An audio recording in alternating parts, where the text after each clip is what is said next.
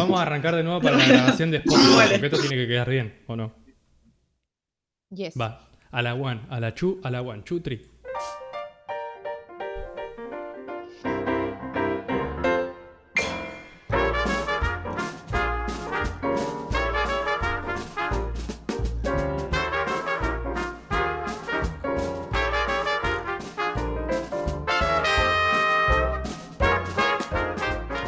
Bienvenidos a Radio Gorlami, bienvenidos a esta segunda ola, esta segunda temporada de esta magnífica transmisión. Como siempre, vamos a comenzar presentando a nuestro maravilloso equipo. Dije maravilloso y no me importa, porque me salió tan bien y de una la presentación que quería, Dale, quería decir maravilloso. metele. Vamos a comenzar presentando, obviamente, a la persona que nos conduce por los caminos más sinuosos y más gorlaminescos, y ella es ni más ni menos que... Más fuerte que ayer. Lola.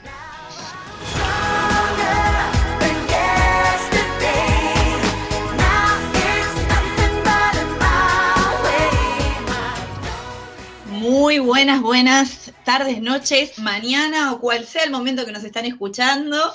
Muy contenta de haber vuelto después de este merecidísimo descanso que nos hemos tomado. Así que bueno, muy ansiosa por el programa de hoy. Arrancamos todos así como medio duro, pero me encanta, para los que nos están viendo en Twitch, está eh, Sarita desde Uruguay con una bata muy regia, ella como recién duchada, y, y detrás la Romy aparece como buscando cosas. Hermoso. Todo Buscando muy auténtico fama, en este programa. acá. Buscando fama, Romy. Todo muy auténtico. Así que vamos a dar la bienvenida al equipo, comenzando con ella, con mi amiga personal. Hoy compartimos unos gratos momentos en la mañana, la miradas, miradas cruzadas, diciendo cosas que no podíamos decir. Gran momento. Así que le damos la bienvenida a ella, a nuestra queridísima Rita. Rita.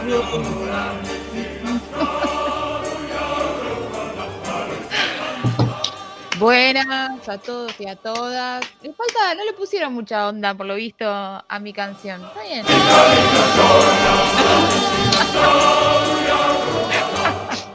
¡Hey! Feliz, feliz, feliz de volver y también qué lindo que es trabajar con amigos, ¿no? Hoy me encontraron en el calefactor Como una rata. como una rata escondida. Ay, fue muy gracioso. Tenía. Nacho y Lola y delataron mi escondite. Estuvo muy gracioso. Y Gran se llenó el escondite, fue cualquiera, perdimos sí, privacidad. La guarida, nos desbarataron. Bien, eh, vamos a continuar dando la bienvenida a este equipo. Vamos a cruzar el charco para darle la bienvenida a ella, nuestra queridísima Sarita.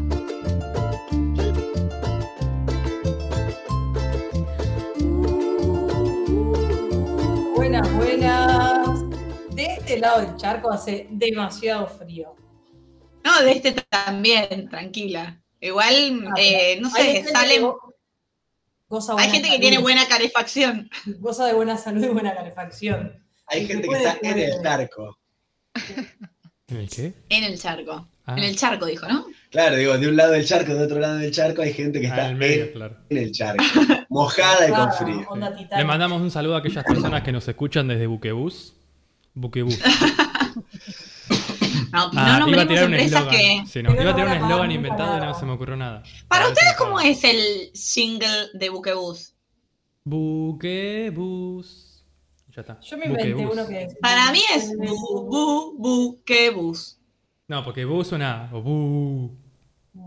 Bu- Lo voy a buscar porque- Ujú. Busquemos. Bueno, Con buquebus, con buquebus, siempre me voy en buquebus. Buquebus. A ver, se robaban las publicidades de otras marcas. Basta, chicos, estamos muy boludos. La vuelta de las vacaciones nos está afectando. Sepan comprender. Miren, tanto así que me lo salteé a él con ese fondo magnífico y tan atinado para el tema del día de hoy. Vamos a darle la bienvenida a nuestro queridísimo Felipe.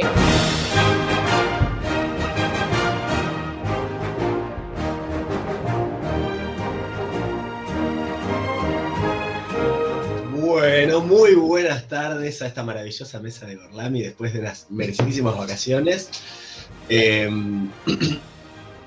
este, bueno, me siento magnífico de estar aquí y estoy muy contento por, por iniciar una nueva transmisión y perdón si, si el jingle de Buquebus no estuvo a la altura. Sí, fue muy pegadito. Siempre. ¿Se te pasó? ¿Estabas un poco atorado cuando arrancó el programa? No, no estaba atorado, es que en realidad ya la- eh, ha avanzado mucho la tuberculosis, es irreversible.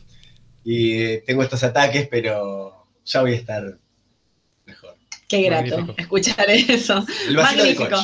Vamos a dar la bienvenida entonces a ella que, vamos a ser sinceros con la audiencia, cinco minutos antes de arrancar este programa, estábamos renegando, eh, Sarita está como en una nube de cansancio flotando sobre ella, Rita acá, Felipe, yo renegando con los auriculares, con el micrófono, y ella, un cascabel. Y yo Una con la insistencia de arranquemos, arranquemos, arranquemos. Sí, sí, no, por supuesto. Nacho, arranquemos, arrancamos, dale, merienden, arrancamos.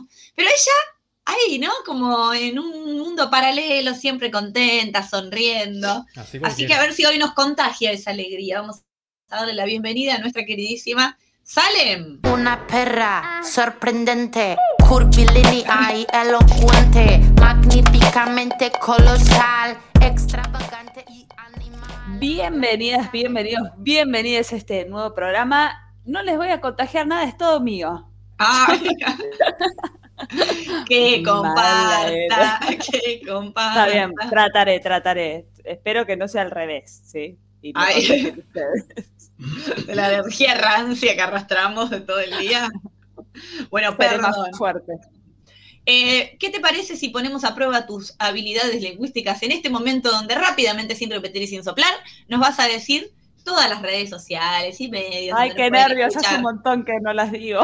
Dale, vos podés. Nos, nos pueden seguir en Twitter y en Instagram. Nos encuentran como arroba Gorlami Radio. Nos escuchan en vivo todos los martes a las seis y media por gorlamiradio.blogspot.com. Nos pueden ver en vivo, mismo día, mismo horario, pues en vivo, por twitch.tv barra Radio Gorlami. Y si no pueden hacer todo esto, vayan a Spotify, que estamos como Radio Gorlami. Y además, los lunes a las 6 nos escuchan por Muy la bien. radio pública de Luján. Trun, que no locura. sabemos la sintonía, ¿no? Sí, 89.7 si estás cerca del 89.7.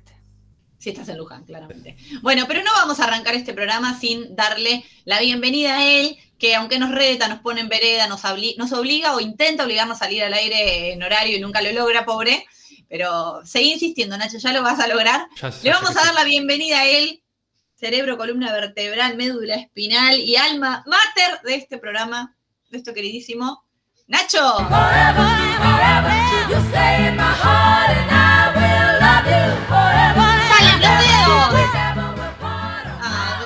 la coreografía. Mal, cualquiera. Listo. Muy buenas tardes, ¿todo bien? Vamos, seguimos. Todo por pelearte encima. Eh, hay que deshabilitar el chat cuando arranca el programa, lo quiero decir. Sí, no queda otra. Porque esto desconcentra, desconcentra. Nacho, ¿todo bien? Una locura de, de- de- de bien. Yo lo único que quiero decir es que hoy cuando nos encontramos con Rita eran las 9 de la mañana y ya habíamos arrancado el día antes. O sea que imagínense la longitud que tienen nuestros días. Solo para que Sí, entiendan también los niveles de ¿Largos? rigidez y dureza como la mía. Eh, Bueno, claro. Un día Eh, muy largo tuvimos sí, hoy, sí, complicado. sí, Pero bueno, aquí estamos para transmitir un poco de información, de alegría. Y me parece que hoy va a estar bastante variado el programa. Y por supuesto, súper instructivo, sobre todo para nosotros, que siempre que arrancamos un tema del día, investigamos a full. Hoy en los comentarios eran que qué grosso las cosas que nos enteramos haciendo este, este programa. ¿Les parece si arrancamos entonces con el tema del día? Sale y vale. Re flashé.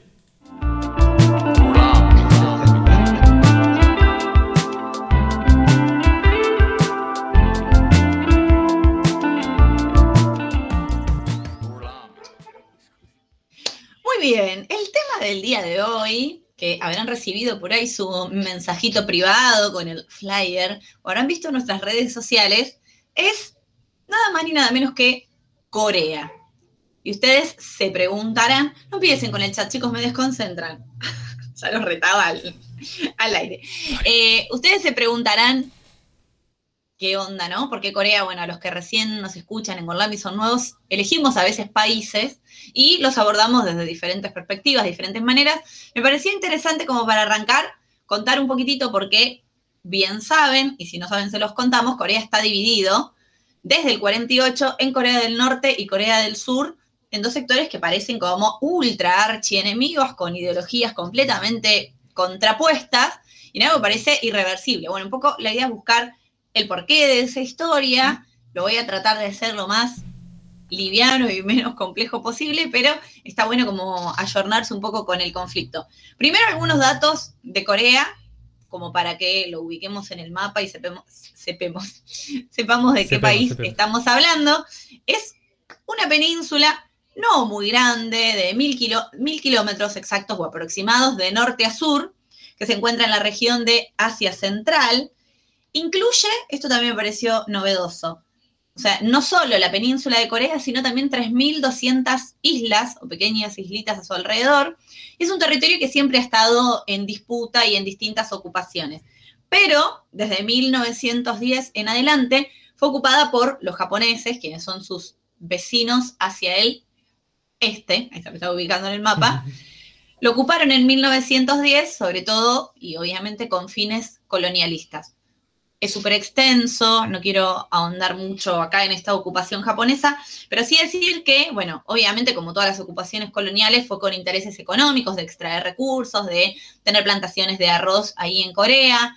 Eh, no fue una colonia muy amigable, de hecho fue bastante de forzar a la población a inculcarle la, la cultura japonesa en cosas como, por ejemplo, la comida, el idioma, las costumbres, eh, vestimentas, artes marciales, que por ahí uno las identifica directamente con Japón, bueno, fueron inculcadas en Corea durante estos años. No, mm, por supuesto, no sin que la población se rebelara, hubo mm, manifestaciones y descontentos, y la oportunidad de independizarse, si se quiere, de Japón, la tiene la península de Corea a partir de 1945, cuando Japón se ve súper afectado después de la Segunda Guerra Mundial de haber perdido como la guerra, valga la, expresión, eh, después de perder y retirarse de la guerra y, y firmar, digamos, su rendición en 1945, Japón se ve completamente debilitado y por esto también se abre la posibilidad de que Corea se, comillas, comillas, independice, en realidad no se independiza, simplemente se saca un problema encima que es Japón, pero vamos a ver que no la saca muy barata porque una vez que Japón se retira de Corea, ocupan el territorio, empezando por el norte, nuestros queridísimos amigos de la Unión Soviética, ¿cierto? Que estaban como con intenciones de expandirse y sobre todo después de la Segunda Guerra Mundial. Para hacer un asterisco a lo que dije recién, de que, de que Japón fue bastante agresivo y, violento con la manera de inculcar su cultura en Corea, a pesar de eso, resistió mucho la cultura nativa de Corea y surgen algunas cosas que tienen que ver, como nos ha pasado a todos los países o territorios coloni- colonizados, que se genera como un sincretismo, ¿no? Entre lo que trae el colonizador y lo que había en, en las comunidades originarias. Así que eh, Corea tiene una cultura como muy rica y que ha resistido a todos esos años de ocupación. Hasta ahí como venimos. Una locura de bien. Me encanta cuando se utiliza la palabra sincretismo. Ah, genial. Me alegro que te guste.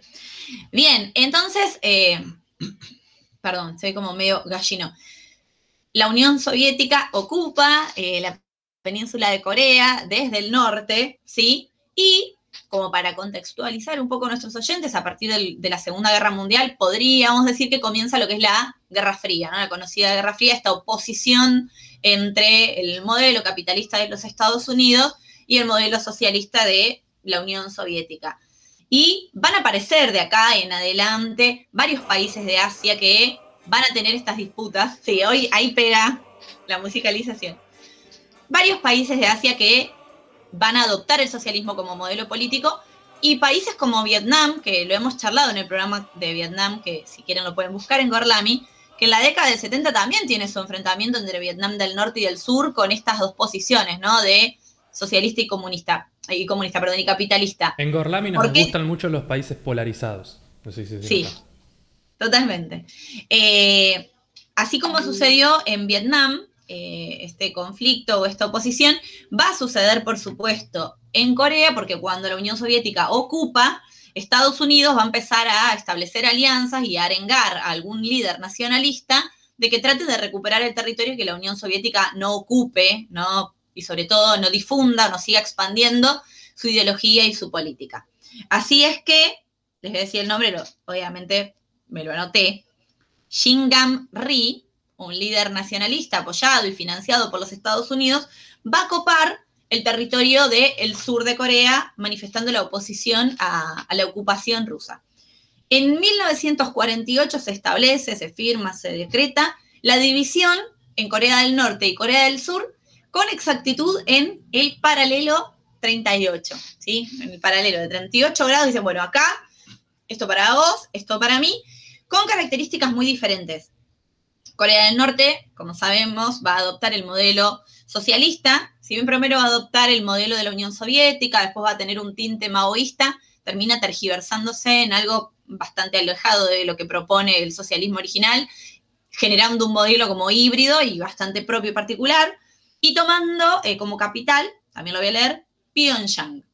En cambio, Corea del Sur, siempre desde un principio financiado, apoyado por los Estados Unidos, va a tomar todo lo que tiene que ver con la política y la ideología ultracapitalista. Su capital va a estar en Seúl y no tengo ningún otro dato para decir. Venía embalada como para decir algo más.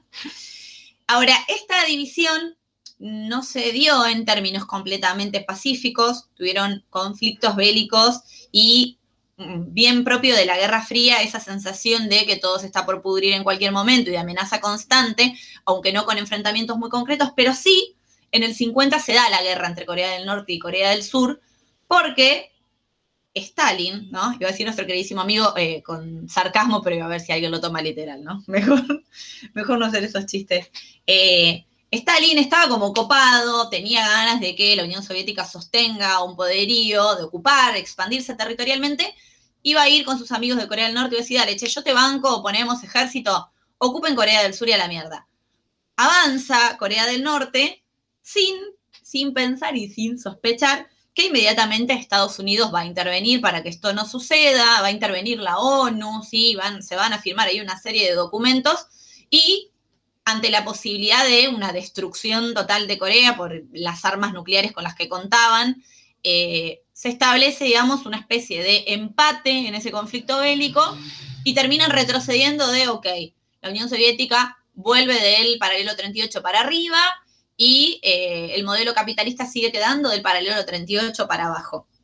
Se terminó resolviendo este conflicto y la cuestión más eh, latente de que se estaba por pudrir ya en 1953, cuando muere Stalin y la cosa se empieza a calmar.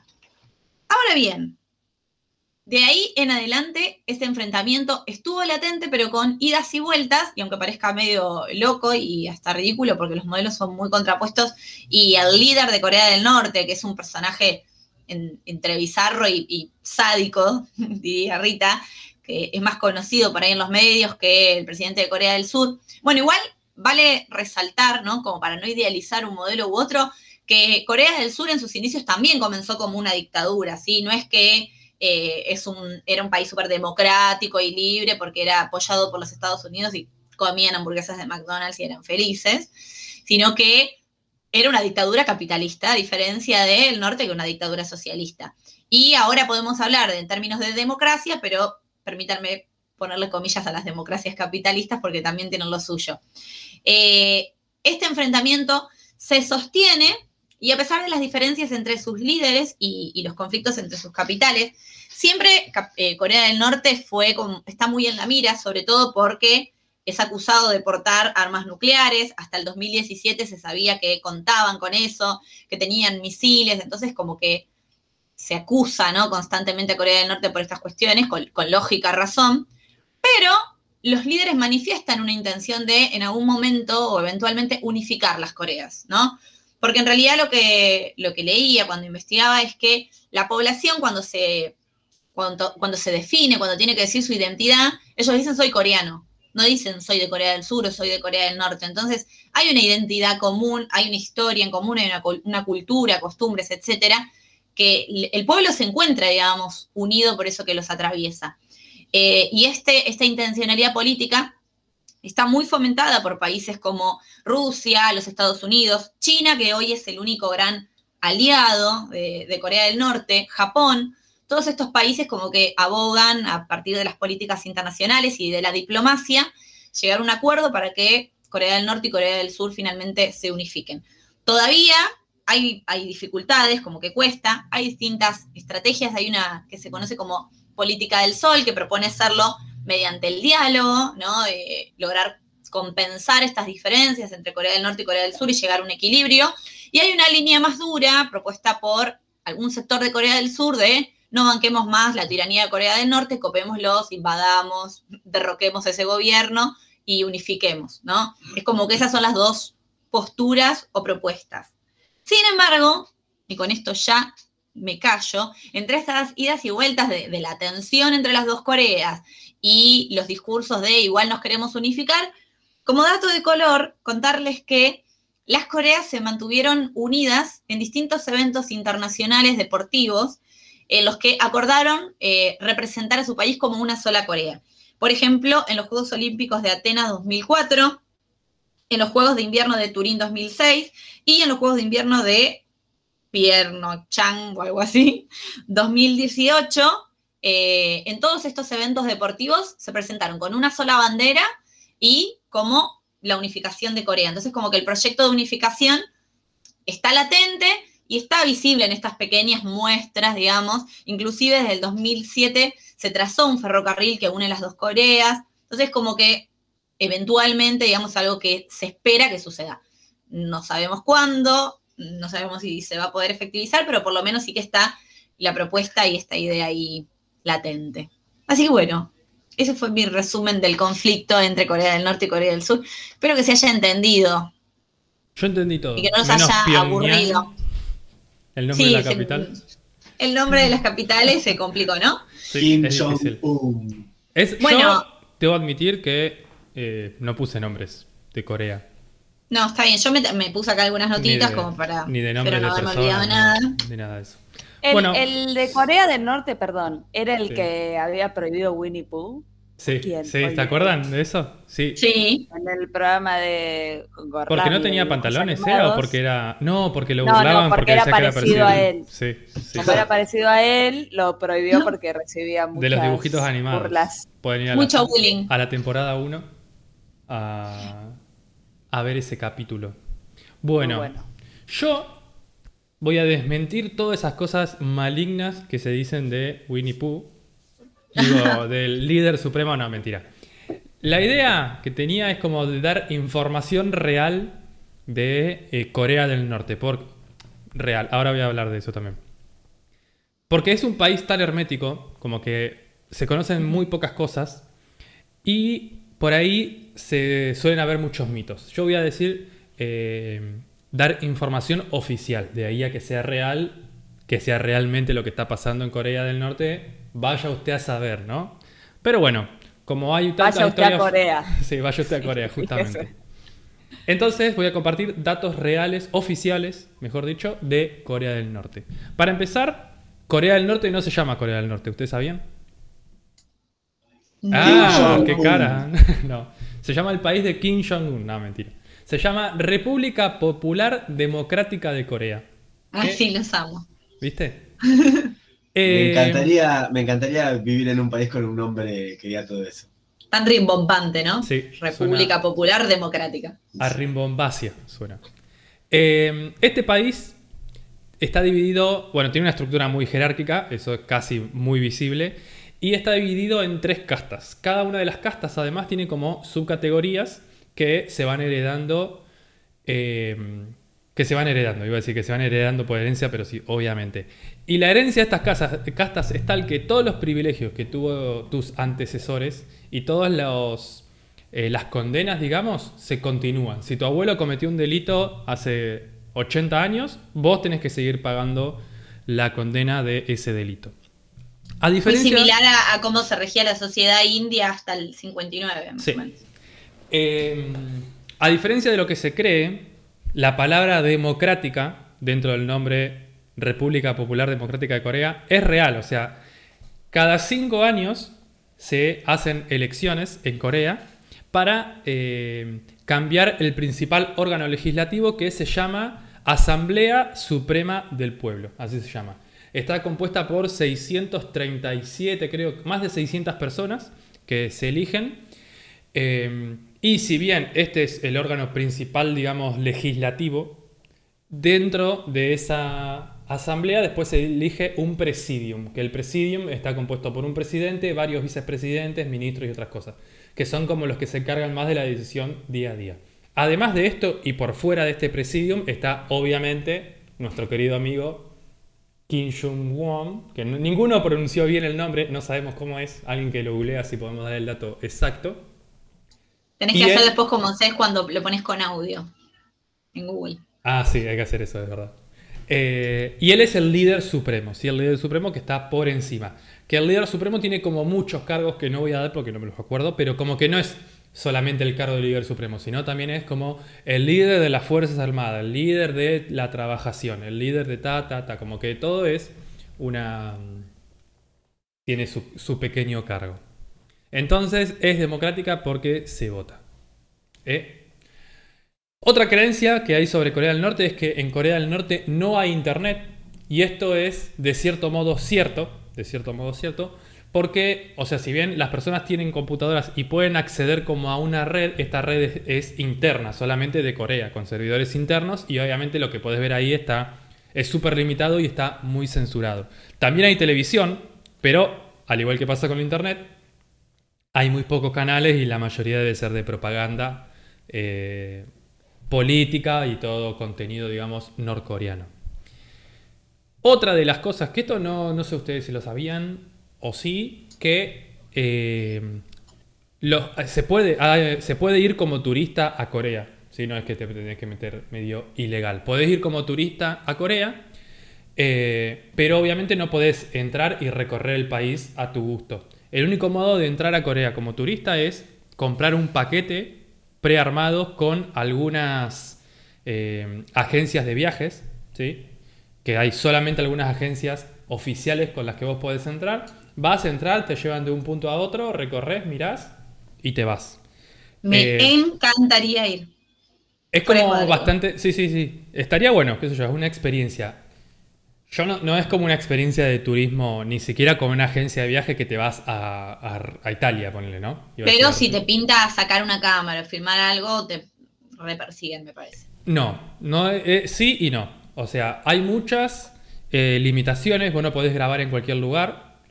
Eh, Claro. Primero que cuando llegas te llevan a un hotel y vos no podés salir de ese hotel si no estás con tu grupo. Dentro de ese hotel, además, también hay lugares que vos no podés acceder. Y que si filmás, eh, también te, te enganchan y te la dan. O sea, lo último que querés hacer es que te la enganchen y te la den en Corea del Norte. No, sí. Este, este hotel además está en una isla, o sea que ya es difícil salir de ese hotel. Una isla en un río, ¿no? Y está en la, en la capital que es Pyongyang, no sé cómo se pronunciará. Pyongyang. Sí. Em, hay Pone muchos límites. Pyongyang. Pyongyang. Eh, para entrar a algunos lugares tenés que, eh, digamos, aceñirte, estoy inventando una palabra, pero no importa, a algunos códigos de vestimenta muy estrictos, tipo tenés que entrar con camisa y zapatos. eh, después no puedes cambiar moneda coreana, no puedes sacar moneda coreana por ningún motivo, sino si rompes el protocolo te la dan, te liquidan. Eh, te manejas con moneda china, ya se manejan mucho con la moneda china, con los turistas, obviamente. O sea, Eh, una monedita de recuerdo, como hace uno cuando no. viaja, imposible. no, imposible. Además, como no hay internet, no hay wifi que vos conectás tu compu y te conectás a lo que vos querés, eh, si querés comunicarte con alguien en, en el exterior, tenés que mandar un mail de eh, que te sale 3 dólares y no puede pesar más de 100 kilobytes. O sea, 100 kilobytes es, hola, más llegué bien, eh, no estoy preso, nos vemos en dos semanas. O sea, y listo. Bueno, puede ser un poco más, ¿no? Pero eso. Y además no puedes usar cuentas de Google. Tienen que ser cuentas o de Hotmail, Yahoo, pero de Gmail no se puede. Calculo que porque será muy yankee, ¿no? No sé. Otro de los datos de color que de Corea del Norte es que en Corea del Norte hay muy pocos autos. Eh, la gente no maneja, sino que anda en bicicletas o camina. Esto no sé si es porque hay. porque tienen poca plata o porque no les venden, no sé por qué será, si es por una limitación, pero hay muchísima gente andando en bicicleta. Y después algunos datos locos, ahora que les voy a compartir, que parecerían raros, pero son reales. Hay 30 cortes de pelos oficiales que te podés hacer. 15 cortes de pelo para hombres y 15 cortes de pelo para mujeres. Entonces vos entras a la peluquería y decís, sí, cortame el 7. Y entonces te cortan el pelo, tuki tuki, y te vas. Y obviamente está terminantemente prohibido hacerte cualquier tratamiento en el pelo. Olvídate de alisado, de rulos, de teñido, de cualquier cosa, está prohibido. Solamente van. Salem, tuki, no tuki. podrías ir. No, no podés ir. Otros datos, el sistema de salud eh, allá es gratis y de acceso universal, eh, al igual que la educación. Sin embargo, dicen que el, si bien, digamos, el sistema de salud es gratis, un modo que se ve que miden la eficacia del, del idioma, uy, la, el idioma, la eficacia del, del sistema de salud es con la edad. El, el promedio de edad es de 71, de 71 años. En otros países será un poco más. Qué sé yo, si los viviste bien, no importa. La educación también es gratis y universal, solamente hasta, digamos, la escuela, después en la universidad es muy difícil de acceder. Y hay un índice de alfabetización que ronda el 95%, o sea que es bastante alto. Y ahora una adivinanza, para terminar, que les pregunto, ¿cuál creen ustedes que es el contrabando más solicitado en Corea del Norte? ¿Cuál creen? Cigarrillos. ¿Cuál? Cigarrillos. No, cigarrillos no. Eh, Pará, déjame pensar.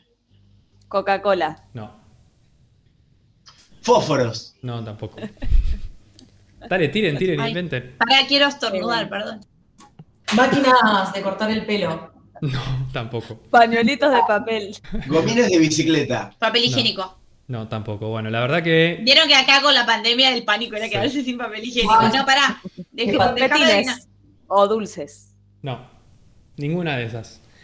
Tintura de pelo. No, no, porque Ahora, si te salís a la no calle con tintura del pelo, te matan. No, fuiste, no lo Claro. tenés que hacer. Y pero ya. hacer contrabando, qué sé yo. No, contrabando para entrar. duermes. no, claro. Eh, tiene que ver con los contenidos audiovisuales. Ay, claro, películas. K-pop. K-pop, no. Pornografía. No, pornografía no. Los dramas subcoreanos, es decir, las telenovelas de Corea del Sur son el contrabando más solicitado. Se ve que están Los muy faltos quiero. de, sí, de entretenimiento, pobrecitos en Corea del Norte. Y aprovechamos a recomendar una serie que nos tiraron en Instagram cuando publicamos que íbamos a hablar de Corea, que se llama Aterrizaje de emergencia en tu corazón. Eh, yo lo busqué, trata para de vos. una Ay. paracaidista sub, eh, eh, surcoreana que aterriza en Corea del Norte, un, un político, no, un militar. En un corazón. sí, un militar norcoreano la encuentra y ayuda a esconderse. Eh, Ay, qué romántica, me qué encanta. romántica, ¿viste? Bueno, escuchamos una cancioncilla, ¿me parece? Dale. Vamos a escuchar de obviamente una banda coreana de K-pop que se llama Blackpink, ¿no? Blackpink se llama la canción. La, la banda. Sí. Y la canción se llama, sí, pues se llama así la, la- la banda, sería medio raro. Dudu Dudu. A la one, a la chu, a la one, chu, tri.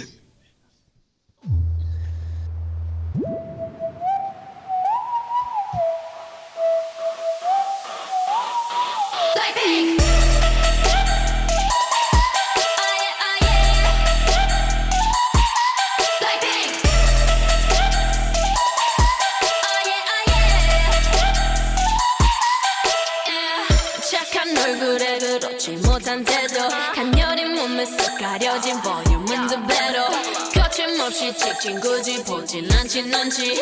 Black 하면 pink 우린 예쁘장한 savage. 원하던 대놓고 뺐지 너무래도 칼로 무배기.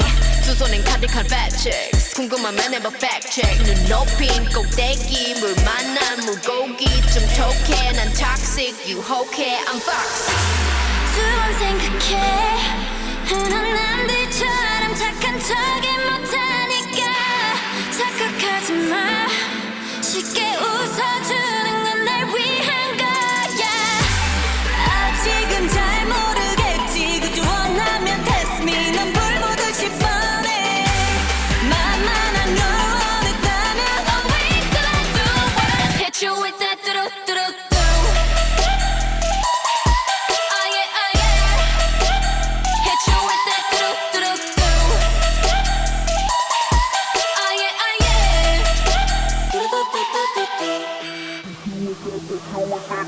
do.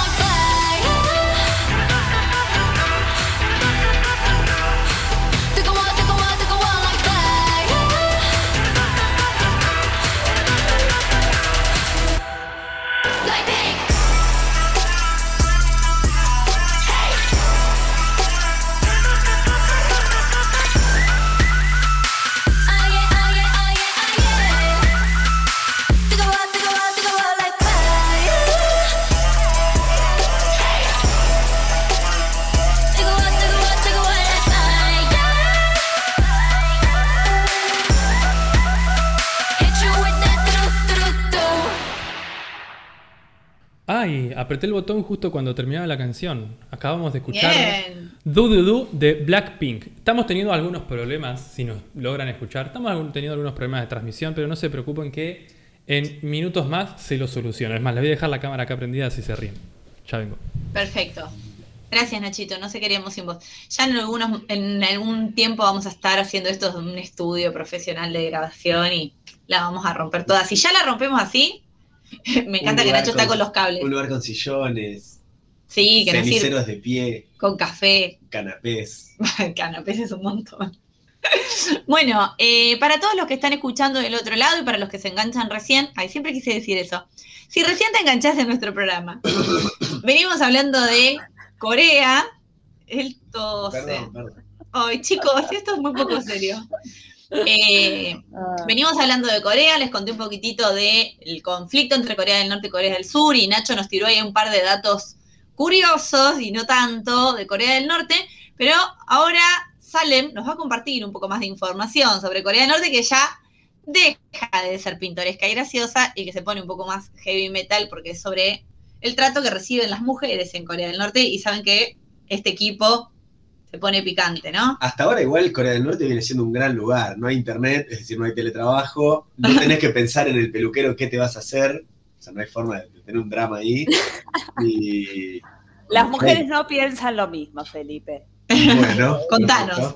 De esas Les voy- yo les voy a hablar sobre un informe que sacó la ONU el año pasado, por lo que tengo entendido, sobre el abuso y las violaciones de los derechos humanos de las mujeres de Corea del Norte, que la verdad que son situaciones horribles que viven y la ONU hizo entrevistas a distintas mujeres, como a más de 100 mujeres durante años, eh, contando eh, las situaciones por las que pasan y con detalles súper horribles que les voy a pasar a contar Para arruinarnos la tarde a todos, ¿no? para que de, eh, Felipe deje de querer ir a Corea del Norte, por lo menos por ahora.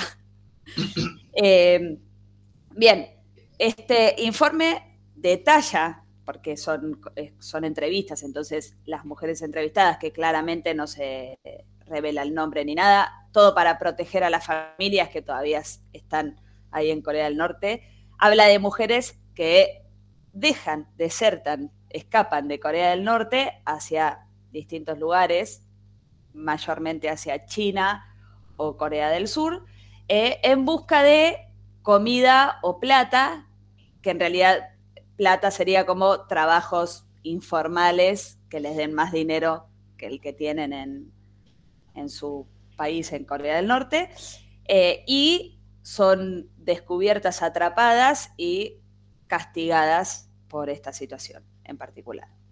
Eh, entonces, el informe detalla sobre situaciones horribles que viven dentro de, eh, enmarcando esto, estas eh, repatriaciones o castigos o eh, como Sí, puniciones por sobre el delito, digamos.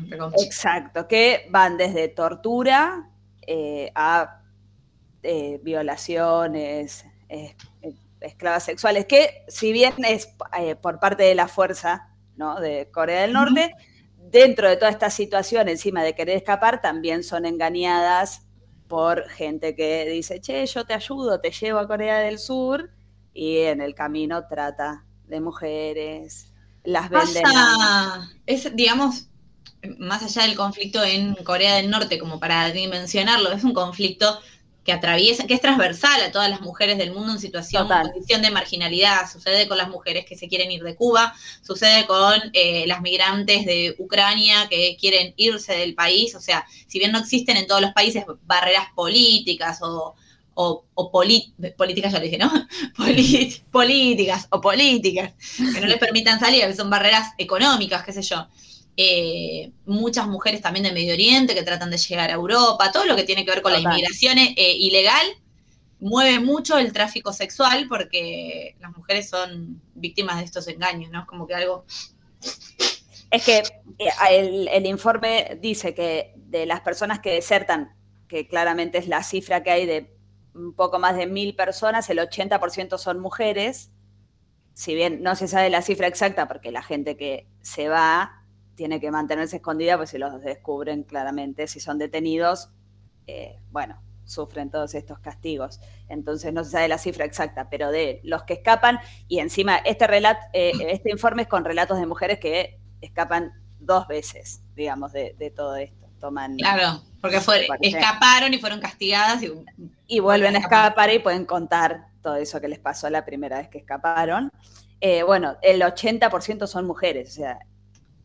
Y Y, que- yo creo que tiene que ver, perdón, sí. eh, leyendo este, este informe, este artículo que me pasó mi querida amiga Lola, que siempre me, me ayuda, eh, también leí, no voy a ahondar mucho porque no, no sé, pero leí que en general en Corea del Norte las mujeres, o sea, el abuso sexual a mujeres es tremendo, se vive en el día a día como si nada, porque hay algo así como que los funcionarios, fuerza policial, políticos y algunos otros de otras ramas, tienen el poder de decir, che, yo con vos quiero tener relaciones y la mujer no puede decir nada.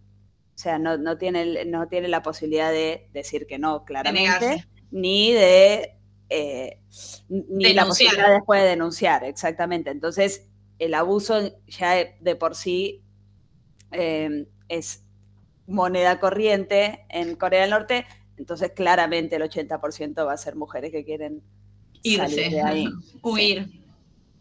Eh, ¿Querías decir algo? No, no, sé. No, no, yo iba a decir que, que seguramente también tenga que ver o una variable eh, sea la condición de pobreza que atraviesan, porque bueno, Sí, también, o sea, no quiero ponerme como insistente con el tema, pero sabemos que hay una feminización de la pobreza, que dentro de los índices de pobreza el mayor porcentaje es de mujeres, por, bueno, la desigualdad en las condiciones para conseguir trabajo, la desigualdad dentro de la, la administración doméstica, la desigualdad para acceder a cargos de poder, todo eso reproduce eh, una desigualdad económica, por supuesto. Entonces, digamos, cuando vemos dentro de este porcentaje de pobres de un país, cuántas son mujeres y siempre es la mayoría. Entonces, tampoco, tampoco me sorprende que la cifra sea mayoritariamente de mujeres.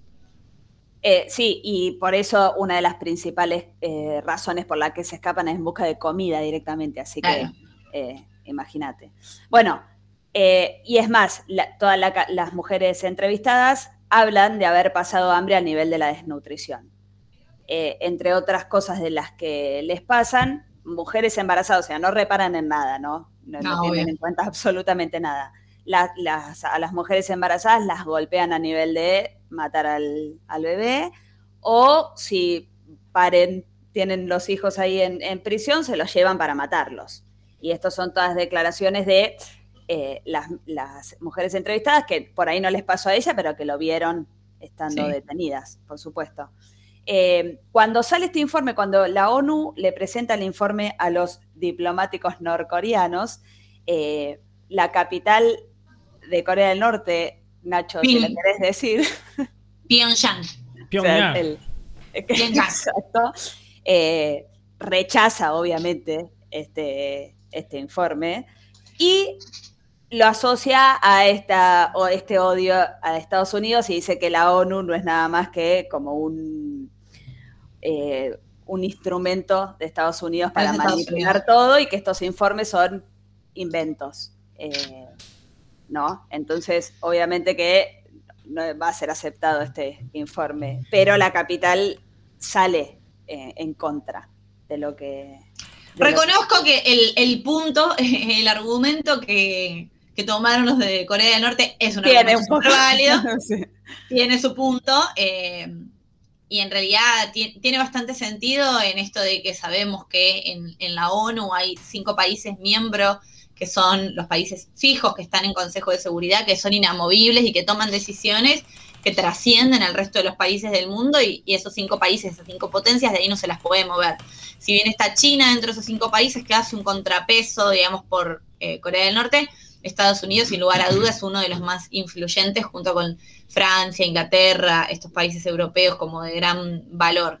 Ahora bien, yo no es tanto lo que dudo del, del informe de la ONU, más allá de que tal cual es lo que dice Corea del Norte, digamos, esta influencia de los Estados Unidos, sí dudo de que seguramente no hacen estos informes con el mismo ahínco en países como los Estados Unidos, donde seguramente también haya tráfico sexual. Total, totalmente. Porque el récord. Ah, se ponían re anti-Norteamérica. Bueno, pero digo, los Estados Unidos tienen una prisión como Guantánamo instalada en Cuba hace muchísimos años y la ONU no realiza ninguna intervención al respecto. Pero bueno, eso es para otro capítulo, para cuando hablemos de Cuba. Eh, bueno, en 2019 la Asamblea General de la ONU condena eh, estas violaciones de los derechos humanos y medio que ahí eh, Corea del Norte le dice a Estados Unidos que esto lo va a pagar caro. Como que hay todo un conflicto ahí súper picante, pero bueno, tal cual, coincido, digamos, Estados Unidos como si fuera... eh, Bueno, El el último paraíso. conflicto, si se acuerdan, eh, porque las relaciones ahora entre Estados Unidos y Norcorea están en, en paz, digamos, y habían estado en paz también durante la presidencia de Obama, que se había mantenido bastante neutro al respecto, pero estuvo eh, en, un, en una caricatura de lo que fue la Guerra Fría, digamos, entre los, los bardeos entre Donald Trump y este funcionario norcoreano que no vamos a nombrar porque no me sale, donde Donald Trump tuiteaba, tipo que iba a, a bombardear sí, del me acuerdo. no, le, Norte. no le cabe una, sí, sí, sí. Ese fue el momento, el último de los Muy momentos más picantes entre Estados Unidos y, y Corea. Mal. Pero bueno, sí, la discusión, el conflicto entre ellos, digamos, está latente. Bueno, bien, la mayoría de las mujeres entrevistadas son eh, casos de que fueron a China, que ahí las detienen y son repatriadas a la fuerza claramente y fuertemente castigadas. Ellas dicen que eh, de, las declaraciones que, que han mostrado es que vieron morir mucha gente, la mayoría igual por desnutrición, porque las condiciones obviamente son terribles en las que las, las tienen. eh, y si bien, bueno, logran escapar, lo ideal me parece que en este caso, igual créeme porfa, no tampoco lo sé tanto, es como huir a Corea del Sur. China es un lugar bastante peligroso. Por eso es que tampoco se, se sabe bien cuánta gente es la que se va. Supongo que por el conflicto que hay también es tipo huyen de Corea del Norte. No creo que Corea del Sur sea tampoco un sueño para ir, pero eh, como que es eh, te, te protegen más en Corea del Sur que en China con respecto a la detención si te descubren. Y mujeres que también dicen que una vez detenidas en China, si logran convencer como a, a los funcionarios, a la seguridad que las atrapa, de que solo estaban ahí por dinero, que no había como nada más detrás, les dicen, bueno, pero tenés un año de prisión acá. O sea, van, eh, van presas por lo menos un año. eh, y bueno, obviamente que las condiciones son también terribles. Entonces, no, o sea, todo es malo, obvio, por supuesto. Sí, no, no, no. Sin duda que el- las libertades individuales y, y, bueno, las libertades, los derechos políticos, los derechos civiles, los derechos sociales y económicos, todos los derechos están violentados eh, con lo poco que sabemos de Corea del Norte y la información que se maneja. Digo, debe ser muy raro ir con lo que contaba Nacho, ¿no? Ir como turista y estar observaci- como observa- observador de una población que más de la mitad se quiere Sí, tirar y por que la igual, ventana. yo no sé hasta qué punto, si vos sos turista, eh, entras en contacto con esa población. Sí. Por ejemplo, eh, uno de los youtubers que vi que hacía el viaje es que ellos entran desde China hasta Pyongyang en tren, ¿no? Y que los edificios que están en los costados es como que parecen que están armados porque eso es justamente lo que va a Para ver que el vos turista. no veas. Claro, O sea, como que eso es lo que va el turista. Es la fachada. Es una lo que se escenografía, claro. Y que además le permiten ir solamente en algunos momentos del año. No es que está el año 100% abierto, sino como que, bueno, deciden en esta época va a Claro, entrar. Preparan todo para Claro. cierta época. Horrible. Temporada de Corea. Exactamente. Bien, eh, bueno, después hay como castigos más severos a eh, personas, en este caso mujeres, por lo que contamos, que pasan más tiempo afuera, digamos que son eh, detenidas luego de descubrir cierto tiempo afuera, que tienen contacto con grupos cristianos o son sospechosos de planificar un viaje a Corea del Sur. Eh, bueno, ellos eh, tienen castigos más, más fuertes y dicen que los mandan a, tienen un nombre, pero no lo voy a decir, que son eh, campos de prisioneros políticos, digamos, que hay cinco importantes, me parece, ahí en Corea del Norte, por un tiempo indeterminado, o sea, no hay, no hay ni siquiera una con- condena específica. Y dicen el- la ONU, expertos de este tema, que no conocen a nadie que haya sobrevivido a esos campos de prisioneros políticos. O sea, o están ahí o no están. en no están. O murieron, exacto. Qué terrible. Eh, así que, por supuesto, es terrible. Imagínense, sabiendo todo esto, igual quieren, se arriesgan a irse. Eso es terrible también, pensarlo de esa manera. Eh, bueno, y muchos relatos de esto dicen que las condiciones en las que están totalmente inhumanas, que eh, algunos específicos relatos decían, a mí me golpearon hasta que tenía todas las costillas fracturadas, esto de ver gente morir al lado por desnutrición, o sea, morir de desnutrición, ¿no? Lo que No, sí. eh, lleva eso. Eh, y que además les dan trabajos forzados a, a las diferentes mujeres y que obviamente no logran hacerlos y que encima las castigan por eso. O sea, más allá de Muy todas estas campo de concentración nazi. ¿no? Total. Más allá de todas las, las cosas por las que pasan, porque cada vez que las interrogan también las golpean, porque buscan, o sea, ellos van o se escapan por comida o dinero, pero como están estos castigos más severos, sí, Grupo Cristiano, Corea del Sur, bla, bla, bla, en las, en los, cuando las interrogan, las matan a golpes, o sea, Digo, perdón, No, lo no llevé pasa súper lejos diciendo campo de concentración nazi, dictadura del 76. No hace falta irse tan lejos. Tan lejos, tal cual, total. Eh, bueno, y para cerrar este informe, y voy a leerlo para ser más precisa, le, le- le pide, le insiste a Winnie Pooh, a Kim Jong-un, Lo tengo, lo Eh, tengo, lo tengo su- preparado. Por supuesto. 김종유엔, Kim Jong-un. Jong-un. 김종유엔, Yuen.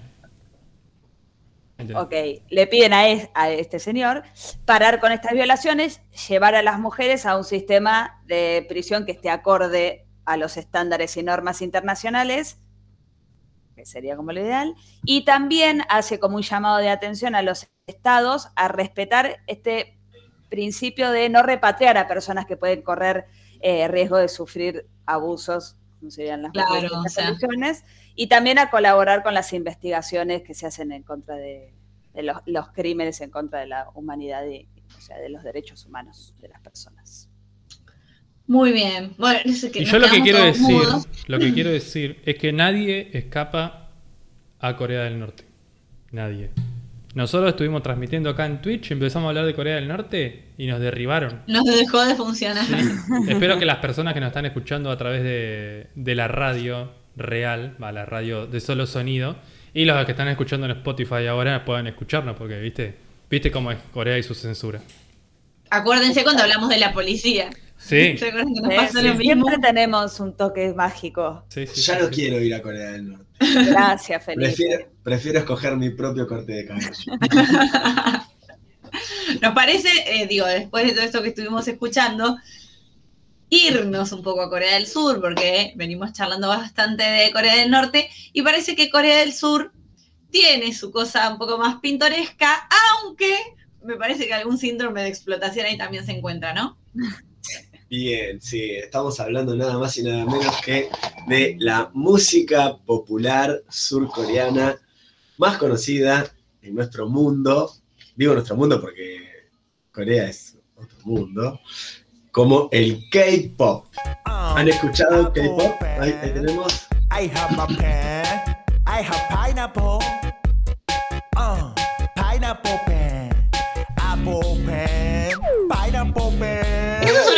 canción, en serio? Pen, pineapple, apple pen. ¿No conoces esta canción, Lola? Pen Pan, Pineapple Apple Pen. ¿Por qué los adolescentes Temazo. están como locos con esto? Temas. Bien. No, no, esto es viejo, eh. Sí, no, viejo, no es- viejo. no son- Ah, Antes que, antes que nada quisiera mandar un saludo a todos los- nuestros oyentes coreanos, porque Argentina tiene más o menos una población de unos 50.000 coreanos o hijos de coreanos. apa. Este, Montón. sí, de hecho los primeros inmigrantes coreanos no son de, eh, de, de la época del conflicto de las dos Coreas, sino de la colonización japonesa. Ya, o sea, las primeras inmigraciones ya escapaban de Corea por culpa de la opresión japonesa. Pero sí, la comunidad coreana en... Es más, creo que la comunidad coreana argentina es la segunda más grande de América. Mira. Eh, supongo que la primera está en Estados Unidos porque es nuestro país más grande, pero no sé. Pero sé que la, la comunidad coreana en Argentina es muy grande eh, y muchos viven en Flores. Bien. Eh, O sea que volviendo para ellos. Un saludo para ellos y que seguramente en Buenos Aires ya haya, no, ya haya, no, hay fiestas enteramente destinadas al K-pop, bailar. K-pop y, y a, bueno, a imitar también un poco esos looks tan propios de este, las, los K-pop idols. Bien, ¿qué es el K-pop? Bueno, yo creo que ya con haber escuchado un pedazo de Pen Pineapple Apple Pen, todos se dieron una, una breve, este, tuvieron una especie de rafagazo musical de qué se trata. Eh, y el Gangnam Em, Style también les puede sonar mucho. Exactamente, el Gangnam Style es, digamos, el primer, yo creo que fue más o, fue- fue más o menos por el 2015, el primer tema de eh, K-pop que fue como boom mundial y sobre todo en Argentina sonó muchísimo. Fue número uno mucha, mucho tiempo de YouTube en reproducciones. Creo que, igual creo que Pen Pineapple lo pasó. No, Mira, yo te digo acá tengo el dato. sí. Decilo porque estoy casi seguro. No sé si será la oficial. Eh, Gangnam Style tiene 4.138 millones 869 610. Bueno, Ay, qué difícil ese número. dame un peso, dame un 4.000 peso por millones. vista. 4.000 millones. 4 mil millones. ¿Y Pen Y ahí te, Pineapple? digo, ahí te digo. Ok. Pen Pineapple. Pen Tiene- Pineapple. Pen. No, tiene menos. Al menos en esta. Ok, bueno. en Sí, a mí me esta- parece Por que un momento Gangnam- lo paso. Gangnam Style es este, más, más popular que Pen Pineapple.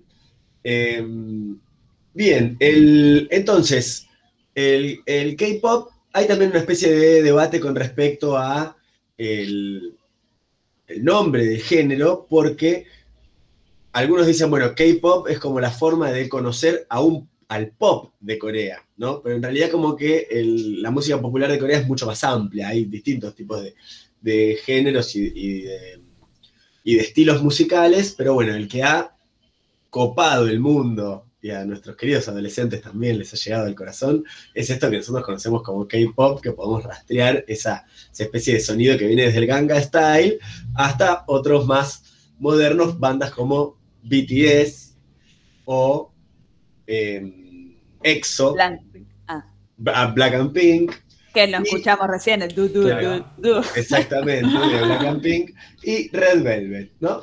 Eh, bien, lo... Otro, otro dato interesante sobre el K-pop, todos alguna vez han jugado, Gallego todos alguna vez han jugado, yo nunca jugué, pero si fueron alguna vez a un Sacoa o este establecimiento por el estilo, Nunca jugué, pero sé lo que vas a decir. el, ese juego que se llama Pump It Up, era obvio, sí. ¿eh? Sí. Bueno, Yo muchas de las recuerdo. pistas, muchas de las pistas de ese juego eh, ¿Era música coreana? Es, es, es K-pop, sí, o, o muy similar, pero por lo general es K-pop. Y ¿Cuál es la película Salem romántica que ellos El bailan? stand de los besos. Gracias. Igual ese, ese juego ya se, se transformó en un inamovible de casas de, de, de jueguitos. de Sí. O sea, el No, pero además no hay gente recontrabilidosa para eso. Es Sí. todo un Yo Yo mundo. quise jugar un par de veces en mi adolescencia. Y ¿Es debe el stand de ser. los besos?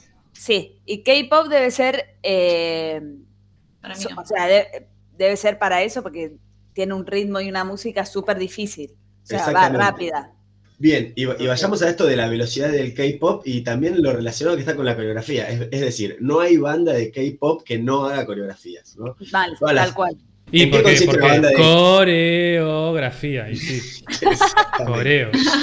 Qué ¿Qué pecado. pasa con, qué pasa con los, qué pasa con los artistas de K-pop? Em, ¿Qué pasa, Felipe? ¿Qué pasa con los artistas de K-pop? Bueno, primero la- las características de la banda. Si, si nosotros vemos, no, el K-pop no es que uno toca la guitarra, el otro el bajo, ¿sí? Paul, Ringo, El John, ojo no. cumbiero. Es lo más parecido a los Backstreet Boy que. Exactamente, ¿no? Entonces, hay como una especie de, este, ahí usemos la palabra sincretismo cultural Claro. o, o- o penetración cultural por la cual estas bandas norteamericanas llegaron a Corea y empiezan a imitar este tipo de, de formato donde cantan y hacen coreografías. El problema con el K-pop es que las coreografías son mucho más intrincadas que la de los Backstreet Boys o las Spice Girls 100%. porque la música es mucho más rápida y eh, no se llega a ser un ídolo del pop coreano de la noche a la mañana. Es decir, hay todo un sistema de formación de artistas muy, pero muy estricto, donde eh, los jóvenes ingresan y empiezan a recibir clases de canto, de idiomas, de música, obviamente de danza, y llegan a tener cuatro, cinco o hasta seis años de formación para llegar a lo que se dice el día del debut, ¿no? ¿Por qué digo el, el día del debut? Porque si comparamos con otros, o por la, con la música occidental, yo armo una banda con mis amigos, ¿no? Y un día decimos, eh, vamos a tocar en el bar de la esquina, y ese es el día del debut, no te va a ver nadie, te morís de hambre, sonás horrible. Tu tío. Pero Tu en el mamá, tu papá, tus amigos. papá, Ojo, después te ve un representante, dice estos pibes son buenos. Bueno, eso puede pasar en el mejor de los casos, pero quiero decir que... eh, Pero ya debutaste. Exactamente. Claro. En cambio, eh, las, las bandas de K-pop no ven, no pisan un escenario con público hasta que un productor dice, listo, estos ya salen. ¿sí? Es decir, se lo forma prácticamente una cuestión súper mercadotécnica, ¿no? Sí. Eh, y de hecho los presentan en eventos donde, no sé, similares. A mí me hizo acordar, vi algo, unas cosas en, en YouTube, me hizo acordar cuando presentan, por ejemplo, el, el modelo nuevo de Ferrari. O sea, en un evento y de pronto Claro. destapan la Ferrari. Bueno, una cosa así, pero, Pero con. ellos producen Todos música, producen música abajo de grabada. una manta. Graban, Eh, graban y producen y se publica la música o hasta que En- un productor no dice esto puede pegar, no sale. En realidad van, lo- se los van formando, tienen hasta 17 horas de entrenamiento por día. Y hay productores que van haciendo la música. O sea, ellos mientras entrenan, entrenan con música que ya existe, digamos. Claro. Después dice, bueno, Claro. hagamos las, eh, vamos a componer para esto, ¿qué van a hacer? ¿no? Y van armando todo el concepto, qué tipo de, eh, si, van, si van a ser mujeres o si van a ser hombres, qué estilo van a tener las letras, a qué Ah, público se van a dirigir. Hace, hace poco, creo que 2019 o por ahí, yo no sabía, claro, todo este eh, camino hasta el éxito que tenía. ¿Se suicidó una, una famosa, Sí, una de una se- banda o no? se suicida. Pero según leí, no sé si será la misma, vamos a ver cuántos idols del K-pop se suicidaron últimamente, pero aparentemente tuvo también una situación de acoso por parte del novio que Ah, no, le no, quiso arruinar la carrera musical publicando eh, videos íntimos y Ah, ella entre la presión del entre la, tenía- exactamente en- entre la presión del, del mundo de la industria musical y este adefesio que tenía de novio terminó suicidándose. Eh, creo que ya lo pusieron preso en Corea por hostigarla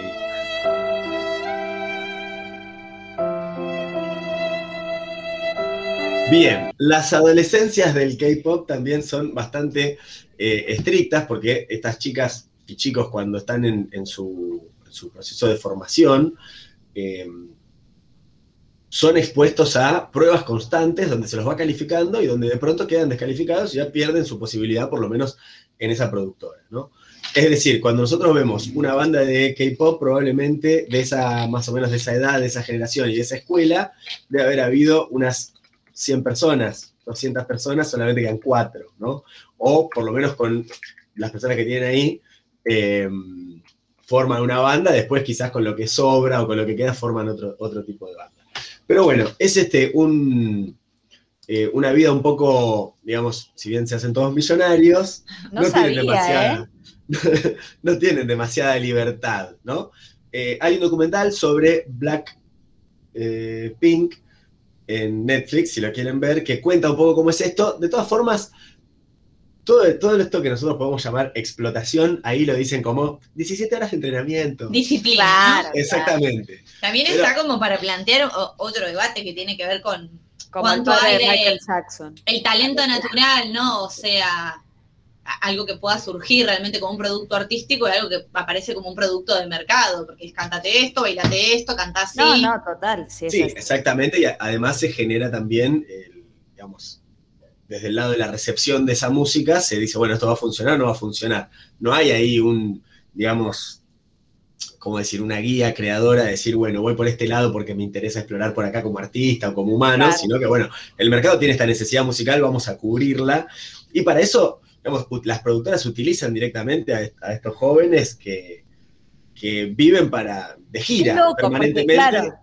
Hasta que supongo que en, en alguna edad ya no servirán más porque siempre son muy juveniles. Pero ¿no? NSYNC y Backstreet Boys son bandas que surgen así. Creo que Five también es otra.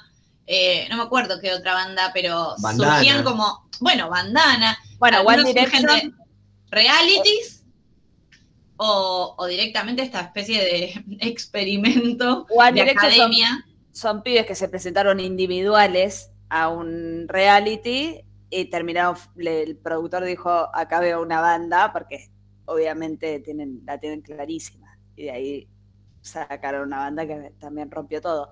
Es, es loco porque yo decía, y se los dije a ustedes, que estas bandas de K-pop de verdad que tienen mil millones de reproducciones en YouTube, que es algo no es fácil de conseguir tampoco, en muchas canciones, no solamente en canciones conocidas. Es una banda que no tenemos ni idea nosotros, o sea, ninguno de nosotros, por más que escuchemos música variada, creo que alguna vez ha escuchado canciones, pero muchas de las canciones de las bandas conocidas tienen mil millones de reproducciones y es por todo, todo pobre, es todo un trabajo.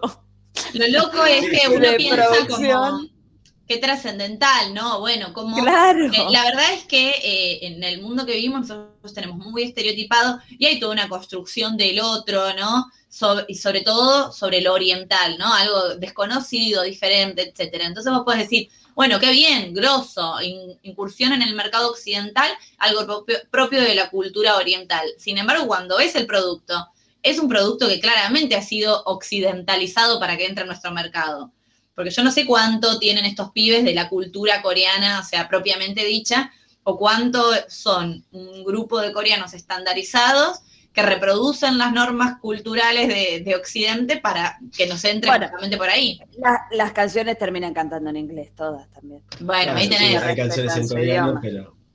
O Pero mezclan en, la misma, en el mismo tema. Claro, usan mucho la mezcla, bueno, precisamente para Sí. llegar a, a otros mercados.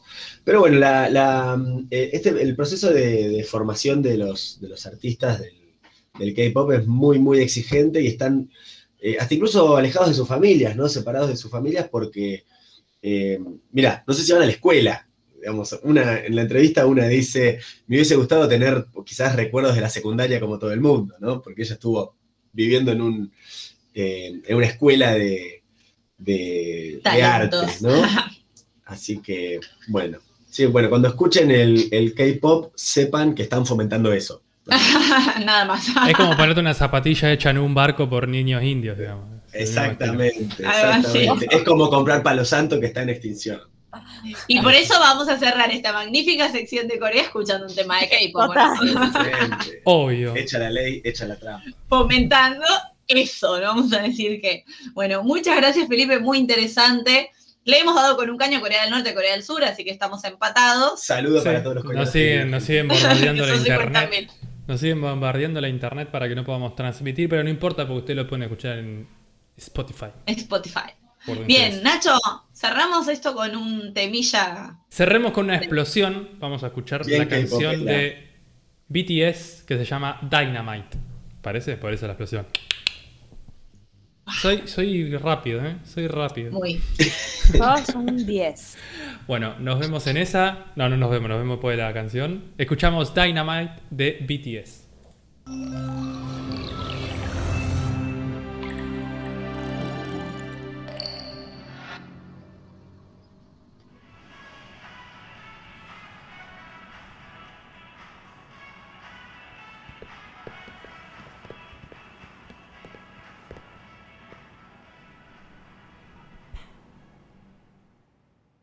Cause I, I'm in the stars tonight.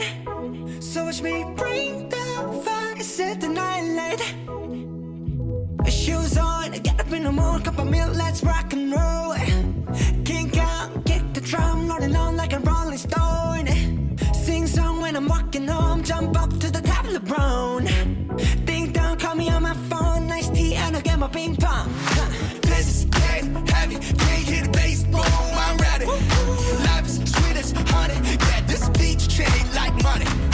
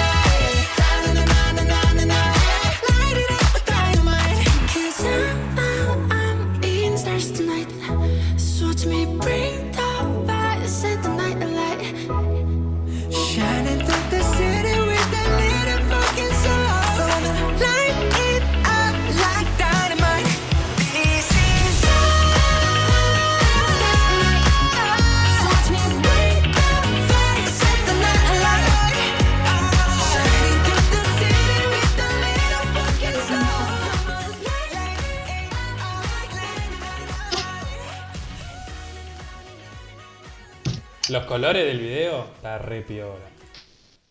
Acabamos de escuchar Du Du Du. Ah, re, se había quedado con la otra. Acabamos de escuchar Dynamite de BTS. Muy bien. Y luego de escuchar este temita y de haber cerrado con un programa muy eh, ilustrativo, podríamos decir, de las dos Coreas, vamos a pasar a la siguiente sección que no estoy muy segura cuál es. ¿Alguien me quiere señalar si es la de Rita o la de ¿Viste? Sarita? Tendría que haber presentado yo. Preséntala, ¿querés? Dale. En este magnífico momento vamos a escuchar los mensajes que el universo tiene para darnos y obviamente de la mano de esa persona que se conecta profundamente con él. Y ella es ni más ni menos, siempre eh, ella y ni es ni más ni menos tiene que estar. Ni más ni menos, sí. Es Sarita.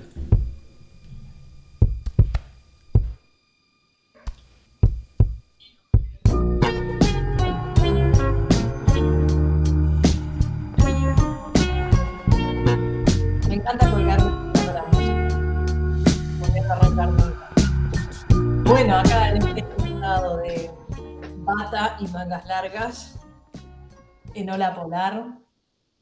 Bueno, nada, contarles de una propuesta que de a poco va llegando, como por lo menos a mi vida a través de la mano de la Romy. Solo voy a hablar teóricamente porque no he pasado por el cuerpo esta experiencia. Seguramente Lola, algo de esto debe haber escuchado, porque es una chica viajada. Y nada, algo que sucede o que los orígenes nos atribuyen a, a México, que se llama Temazcal. No se ha Eh. escuchado, muy hippie. Se, se los conocen como rituales o baños eh, de Temazcal. Es una, es una propuesta que ahora está, está como saliendo, como más de conocimiento. Una, era algo ancestral que cuando los españoles llegaron a América claramente la prohibieron porque tenía que ver con como tentar al demonio que aparezca. Entonces en esta propuesta la, mm, la idea es como poder hacer como una introducción como al mundo más uterino, ¿no? A ver, perdón, Sari. Nacho, ¿no podrás bajar un poquitín la música ambiente de Sarita porque no se la escucha muy bien? Gracias. Está, abajo todo.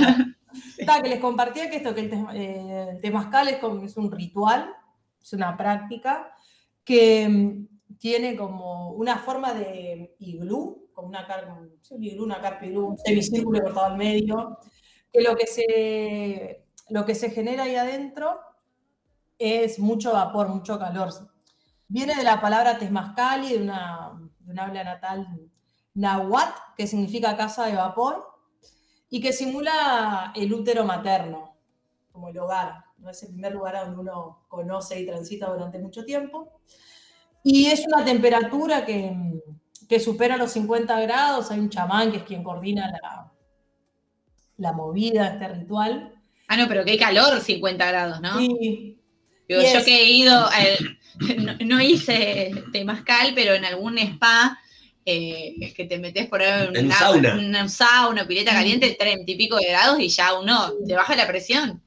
Claro, esto es en medio de la naturaleza y se va obteniendo como el calor. Hay como un momento de preparación del temazcal que se mm, afuera hay piedras que se calientan a fuego, como piedras sagradas, como ritualizadas, y van incorporándose adentro de ese semicírculo, ¿no? de esa carpa iglú del temazcal, en el centro junto con el chamán, y ahí se van generando como vapores, ¿no? O sea, es el calor de las piedras, más hierbas que se van tirando, más agua, y eso va generando como este clima tan caluroso del, del ambiente.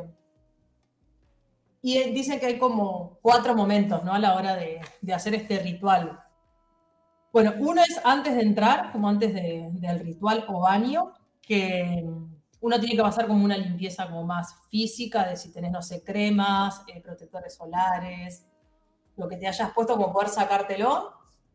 Y después una más como a nivel como energético para limpiar el, como el cuerpo físico y más emocional y espiritual, que es una limpieza con copal, que es una resina vegetal que algunos, ah, algunos solemos tener como para hacer limpiezas como con carboncitos en casa, que es como medio conocido. Entonces, bueno, como te haces una limpieza física y más espiritual antes de entrar, después entras a, este, a esta experiencia, a esta ceremonia del temazcal, que introducís de espalda, ¿no? No entras como una manera común, sino como de espaldas, y en, en ese momento, bueno, con una ropa adecuada. Antes se hacía desnudos, o dependiendo de la confianza en el grupo lo estés haciendo, lo puedes hacer desnudo porque la idea es estar como lo más posible. Depende con quién vaya, pues pasa que está el chamán, y me parece que ahí como con el chamán, tipo mano a mano, o invitás, depende con vaya. Bueno, la cuestión que después ahí en- es un- no es algo que sea como muy largo, cada, igual cada persona tiene como su tiempo. Te sentás en ronda y en el centro quedan las piedras, el chamán, el vapor, las hierbas. Y hay como un grupo afuera que es como encargado de sostener como ese clima. De ahí, bueno, nada, hay una persona como que es este chamán, chamana, que va haciendo como diferentes rituales y cosas. Que nada, que mucho no se sabe qué pasa dentro, porque depende como de la experiencia y también depende de, de las personas y lo que vaya generando. Hay como ciertos rezos, invocaciones. ¿Tiene algo que ver con la ayahuasca? ¿O no? No, no tomas nada. Ah, Es solo ¿Y el, la el iglú está hecho como de piedras? Entonces, ¿o no? ¿El, el, iglú está hecho como de piedras la- la- Hay algunos que. mm, o, o es como una carpa directamente? Sí, hay algunas que están hechas como de telas, otras de construcciones de barro. yo vi una serie que se llama Arrested Development. No sé si la conocen, está en Netflix. Las primeras tres Mm. temporadas son buenas. Eh, Que hay un chabón que tipo se escapa de su, de su de su trabajo y va a hacer eso, que está justo en Estados Unidos con el límite de México. Y bueno, hacen eso. Y es una carpita como si fuera una carpa. mm, eh, nada, una estructura como de madera cubierta como de cuero o una tela, una cosa así, así como muy, muy tranqui. Y el chabón, bueno, era un. Era tipo un empresario que en realidad lo que hacía era. eh, los metía ahí, los deshidrataba y después le vendía agua por 10 mil dólares, ponele. Así, Bueno, una truchada, claramente, ¿no? claro. Bueno, y después como el último como momento, eh, el de la como la finalización, cada uno a medida que lo va sintiendo va saliendo. Es como muy libre, ¿no? Como el tiempo en el que cada uno va queriendo como finalizar la experiencia. Y salís eh, como, eh, no me sale, como en cuatro patas, arrodillados, o de una manera que fuera muy parecida como a un parto. Como que con esto de volver a nacer, con esto de mm, volver a conectar con la vida. Como que sos parido. Claro, como soy parido, como con esa conciencia como de útero y vida por fuera. Eh, toda esa es la invitación, ¿no? Después cada uno le pega como quiere, lo hace como puede y le sale de la manera que le sale. Nada, y después de eso es como una bienvenida, alguien te da la bienvenida del otro lado, y en algunos lugares terminan con un, como en un baño de pileta o algo como más refrescante, ¿no? Claro. Y sí. dice que tiene como, porque salís como muy A la terma. de la terma a una pileta de hielo. Y nada, dice que tiene como varios beneficios, ¿no? Como claramente la parte espiritual y emocional, pero también en el plano físico.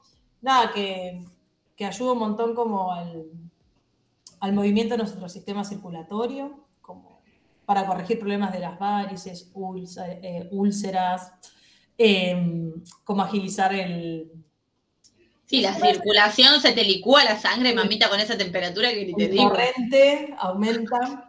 Después que hay como, que ayuda un montón a las personas que tienen como adormecimientos de manos, de pies, como quienes se acalambran mucho, que mejora el sistema inmunológico y que hay como toda una desintoxicación a nivel de la, de la transpiración que permite que, que se liberen las toxinas, ya sea por medicamentos que se toman hace pila de tiempo, por la alimentación.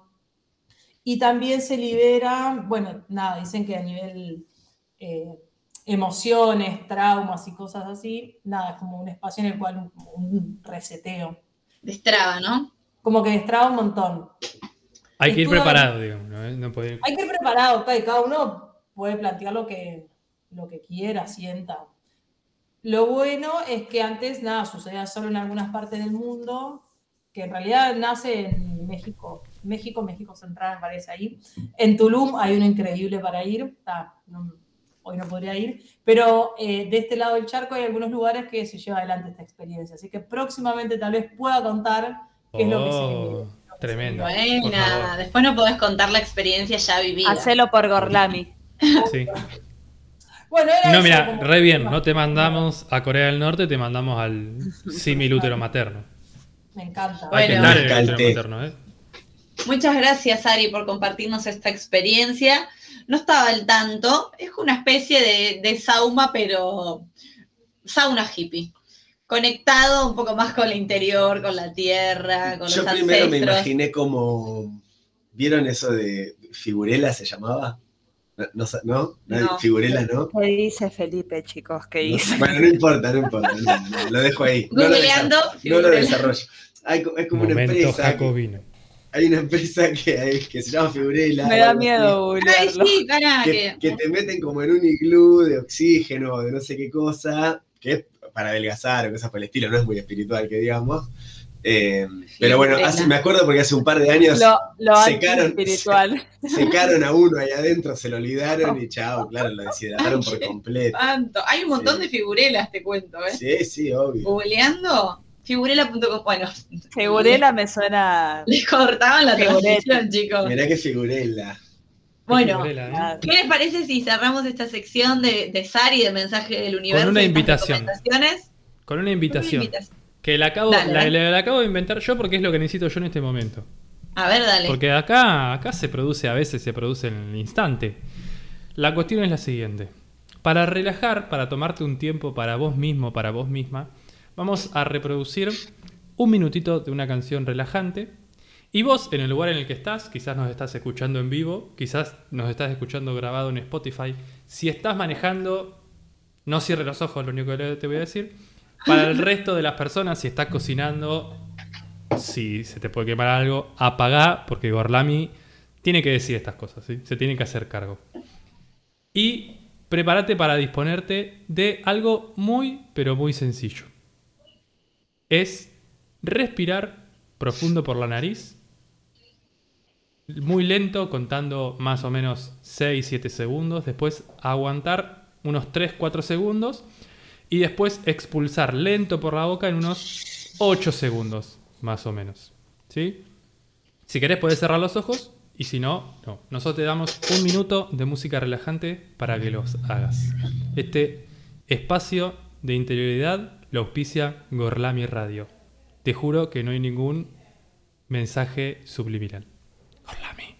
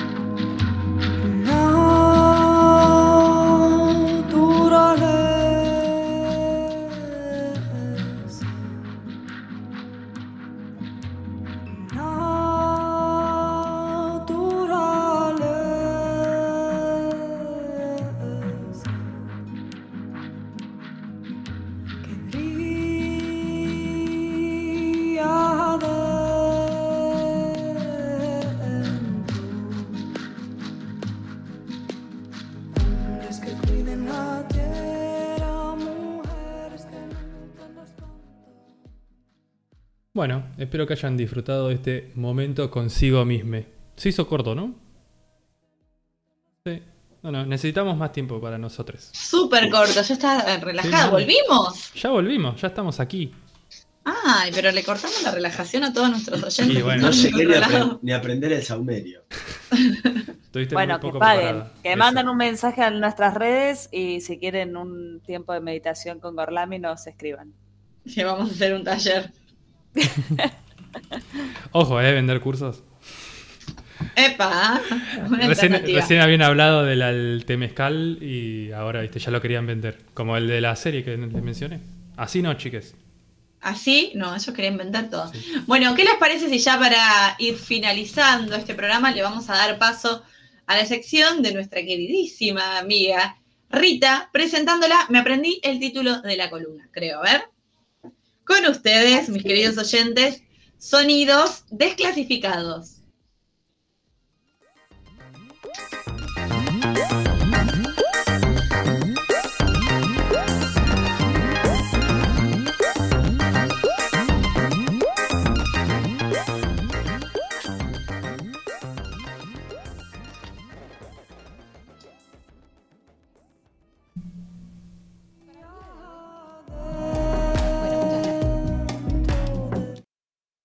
Un quilombo.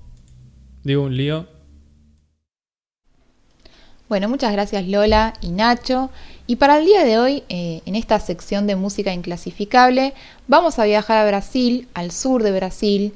Eh, esto que estuvimos hablando entre los conflictos entre norte y sur en las distintas naciones, bueno, tiene mucho que ver, porque hoy tengo para recomendarles algo que se conoce como música nativista o música gaucha, o mejor dicho, gaulla, que sería como una especie extraña de música folclórica gaucha mixturiada y mezclada con ritmos brasileros.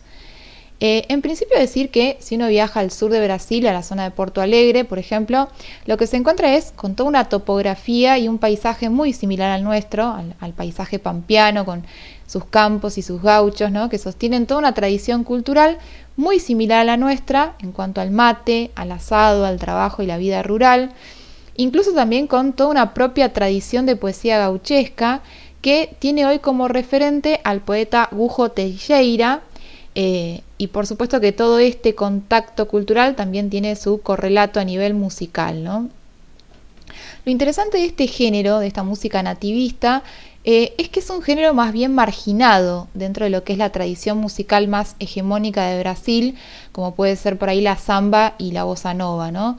Ya el escenario de la lírica y de, la poesía de estas canciones gauchas son eh, totalmente contraculturales, ¿no? porque eh, hablan del campo y, sus ríos, del frío, de la tristeza y la lucha del campesino, sumamente opuestos, si se quiere, a esos ritmos más bien alegres de carnaval, ¿no? que hablan de la calidez y el tropicalismo y que musicalmente encontraron por ahí mayor recibimiento por parte de la industria cultural por contener una mayor mixtura con el jazz y, y otros ritmos eh, ya legitimados por Estados Unidos, por ejemplo. ¿no? Eh, la historia un poco también de los gauchos en Brasil eh, no fue muy distinta a la historia de nuestros gauchos, que en el proceso de conformación del Estado argentino, bueno, se les expropiaron sus tierras, ¿no? se lo demonizó y se lo persiguió, tomándolo como un bárbaro frente a ese modelo europeo que se figuraba como el civilizado para los unitarios, ¿no? clarísimo, por ejemplo, en Civilización y Barbarie de Sarmiento, ¿no? Eh, y que el gaucho este que fue exterminado fue enviado a la frontera o a la guerra, eh, y que luego de llamarse a la inmigración europea, supuestamente más calificada para trabajar el campo, recién ahí fue reivindicado como un emblema nacional, ¿no? Y fue reivindicado porque ya no existía eh, y porque no representaba ningún peligro para ese gobierno latifundista eh, y terrateniente. Ahí cuando el inmigrante empieza a traer sus ideas de sindicato, de huelga y de protesta, bueno, el gaucho es legitimado como figura del nacionalismo verdadero, ¿no? En el caso de Brasil, bueno, toda la región del sur generaba en los portugueses un interés muy especial por el, por el contrabando que hubo en esa región de oro y plata, ¿no? Un contrabando desviado de la tributación española, fue una zona de mucho eh, ganado abandonado y en lo que fue eh, también el llamado ciclo de oro, que se da cuenta, se descubre, digamos, en toda esta zona una gran acumulación de minerales, la corona portuguesa lo que hizo fue dar poder a los estancieros, los hizo dueños de la tierra y de ese ganado que estaba abandonado, desviando toda esa riqueza mineral a Europa hasta secar la zona, digamos, a fines del siglo XVIII. Entonces, son justamente estos gauchos los que se rebelan contra el imperio en 1835 eh, adjudicando esto, ¿no? que la corona portuguesa no atendía sus intereses, los sometía al saqueo de toda la, riqueza. El gaucho también sufre esa misma persecución política, es enviado a la guerra, eh, a la guerra con el Paraguay, por ejemplo, es perseguido y exterminado también, pero a diferencia de Argentina, acá es borrado de ese imaginario social brasilero. Eh, la llamada Guerra de los Harapos a mediados del siglo XIX busca esa sublevación y la independencia de la zona del sur de Brasil como un Estado eh, y una república separada, ¿no? cosa que obviamente no, sucedió o, sucedió durante 10 años hasta que fueron reconquistados. Eh, esto de la guerra de los harapos tiene que ver con que los gauchos eran vistos como harapientos y bárbaros, muy en consonancia con esa representación sarmientina del gaucho argentino. Bueno, es de aquí que en lo musical hay toda una resistencia cultural de esta zona que prefiere muchas veces hablar en español y sostener esa cultura gaucha, escuchar por ejemplo chamamé, milonga, rescatando el sonido del tambor y la guitarra, ¿no? con esa poética del frío, del campo, de la exaltación de la vida rural. En la década del 60 hubo un rescate y una revitalización de esta música eh, con festivales de música gaucha bastante populares también. Y en la actualidad, bueno, hay un montón de músicos eh, súper interesantes que buscan rescatar e incluso hacer evolucionar esta música, incluyendo otros géneros y otro tipo de orquestación. eh, músicos geniales para escuchar con esta impronta de música gaucha. Bueno, Vito Ramil con su disco Ramilonga, toda una compilación bellísima de milongas del sur de Brasil. Bruno Conde, otro discazo hermoso llamado Confines bueno, Nina Becker también. Y hoy especialmente vamos a escuchar a Juliana Cortés, una cantautora muy joven, defensora también de esta música sureña, y que además mezcla en su estética el jazz, el rock y la música del mundo. Recibió bueno, un montón de premios como revelación de la música brasilera. Hoy la vamos a escuchar reversionando un tema de Lisandro Aristimuño, retomando esta cosa del frío que es el símbolo del sur, del río y de esos lugares perdidos. Escuchamos entonces Tu nombre y el mío de Juliana Cortés. Pero en un ratito, en un ratito, Rita, por favor, ¿puede ser? ¿Puede ser que en un ratito lo pongamos? Sí. Sí, sí, sí. así nos despedimos. Así Claro. nos despedimos, no tenés drama. Así nos ¿no? despedimos de este programa Mira, si, si estás de acuerdo, no digas nada, Rita. que no te despedimos. A ver si con la cabeza que está de acuerdo y que no la despidamos hoy, que es mucho para ella. Porque Rita está acá, en nuestros corazones. ¿Eh? Rita, Rita está acá está con claramente, Te ¿no? amamos, Rita. Sí. Rita, We love you forever. La despedimos y ponemos un poquitito de su música. Rita, Rita, oh, ah, Rita, Rita de Engorlán. ah, la, la, la, Rita. Me encanta ese tema. Siempre. Lo tenía acá. Muy bien, luego de haber despedido a Rita que nos compartió esta magnífica música del sur de Brasil eh, y también bastante de sincretismo cultural, ¿eh? Veníamos hablando de sincretismo en Corea, el K-pop, etcétera, etcétera. En la música de Rita también. Vamos a pasar a despedirlo a él, que hoy nos hizo tenerle un poco de miedo a las bandas de K-pop, o un poco de lástima también, nuestro queridísimo Felipe.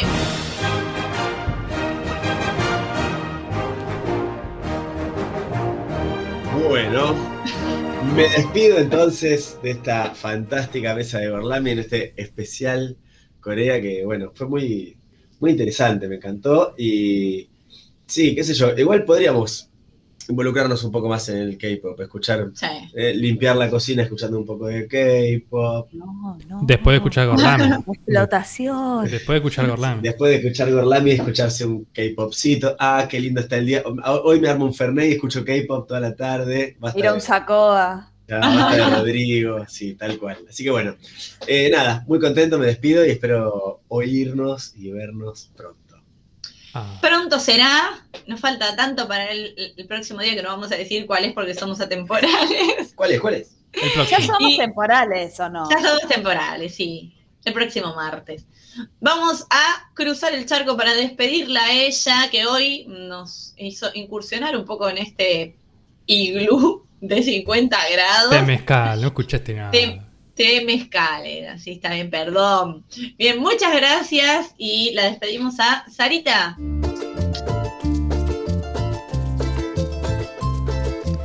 Adiós, nos vemos pronto. Saludos, buenas noches a todos. Adiós, Sarita. Vaya a mimir, que ya está con la bata puesta y los ojos cerrados. Pasa que acá es otro horario. ¿Cuántas Ah. horas más hay ahí? Como 18. Como media. Y la despedimos a ella, que es la única que empezó y terminó el programa con la energía bien arriba.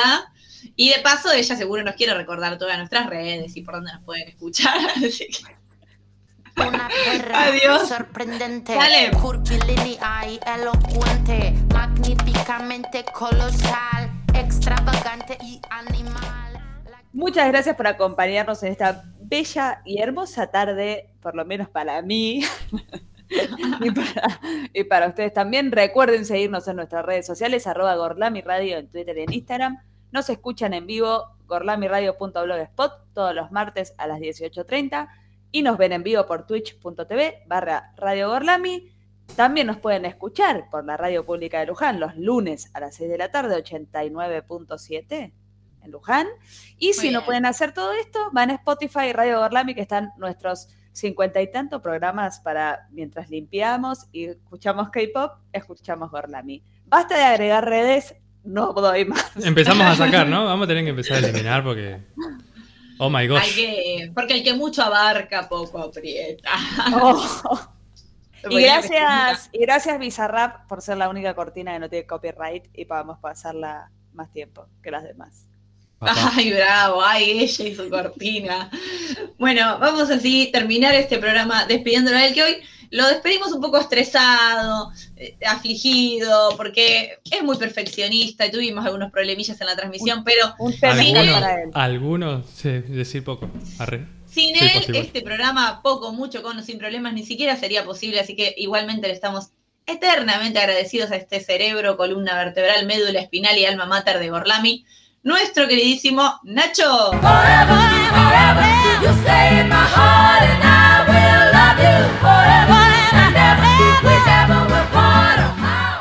Muy buenas tardes, muy buenas noches para todos en este magnífico capítulo temporal que goza de su temporalidad porque es un sujeto temporal.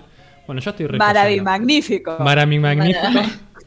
Me tuve que ir a conectar un cable al piso de abajo, directo al modem, a la computadora. Eso tuve que hacer en un momento. Igual no Eh, funciona. Eso es propio del alma mater. Te vimos tirar cables. Sí, sí, sí. Así que bueno, espero que. No funcionó igual. Así que me cago en, me cago en King Un Jong. Acá se nos corta toda la internet. Bueno, estamos esperemos que en Spotify. últimas. Sí, esperemos que en Spotify funcione.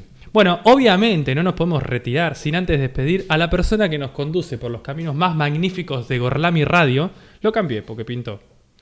Y ella es ni más ni menos, más fuerte que ayer, Lola.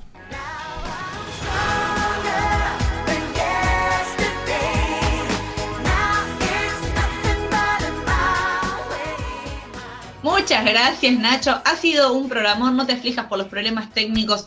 No podemos ser tan geniales, chicos. A veces la cosa tiene que fallar. Pero eh, muy contenta de haber vuelto de las vacaciones con toda la pila y energía para este programa. Así que le agradecemos a todos los que estuvieron del otro lado escuchándonos en vivo o a aquellos que nos vayan a escuchar después en Spotify y que por favor lo compartan. Nunca Muchas había recalcado tanto los que después nos escuchaban en Spotify porque es el programa que Spotify. menos transmisión tuvo. Sobre todo en Spotify. Apostamos a ustedes, Spotify, oyentes. Les agradecemos de antemano por escucharnos en Spotify y los esperamos el martes que viene. Adiós. Y ahora sí nos vamos escuchando la canción que ya nos presentó Rita estando acá en su columna que se llama Tu nombre y el mío, interpretada por Juliana Cortés.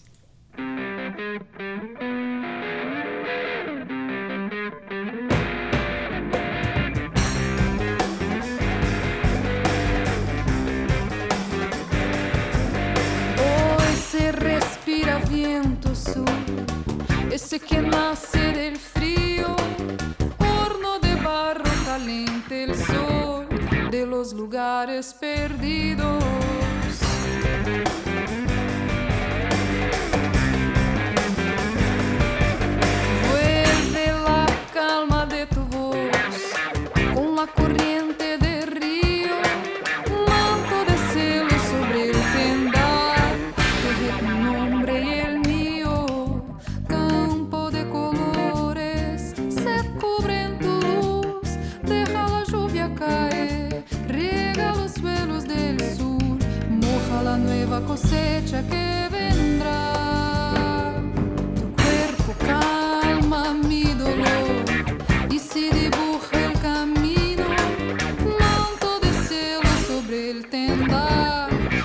Deje